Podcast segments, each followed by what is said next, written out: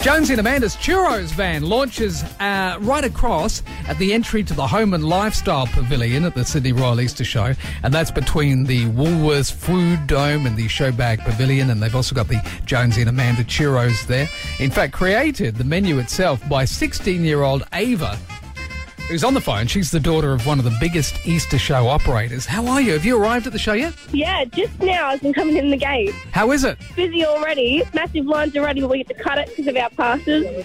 Whereabouts at the show can people find Jones and Amanda's Churros van? Yeah, right in between the um, Showbag Hall and the Woolworths Dome, just on the busiest street of the show. Have you got the big bags there as well? Yeah, we've got the big bags. People will be handing them out today. That's going to be, like, amazing. Yeah, I had a look at them. They're not just big, they're huge, but probably someone's already using huge bags, so we don't want to take that away from them.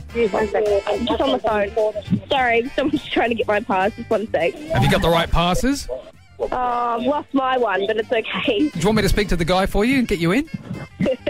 No, I'm all good. I'm in now. Let's talk about Amanda's Lamington churro. What's the story with that? So I'm in this Lamington churro. So what we've done with it, we've got the churro. Obviously, it's amazing. Made it yesterday.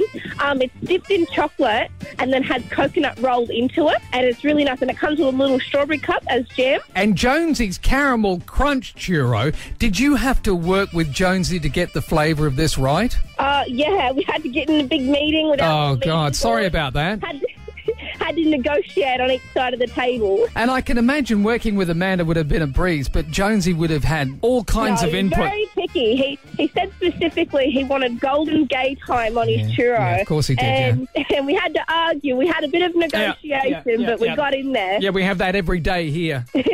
In the end, it's just better to give up and go, yeah, whatever you want, Jonesy. Yeah, exactly. I'm not going to argue with the man. I guess it's great to be back at the show as well, isn't it? Oh, we're so excited, and we're really grateful for Jonesy and Amanda's support with this because they've sponsored us, and it's just like it's really amazing. Being honest, it's the first year of my show, and it's just really amazing that I have people backing me wherever I go. It's really nice. Of course. So you're at the entry to the Home and Lifestyle Pavilion between the Woolworths Food Dome and the Showbag Pavilion. Yeah. Have a great show. Look out for Jonesy because he'll be wearing a wig and pretending to be just somebody w- turning up just to ask about it. Uh, He'll be going, oh, this is the greatest thing. Amanda's is rubbish.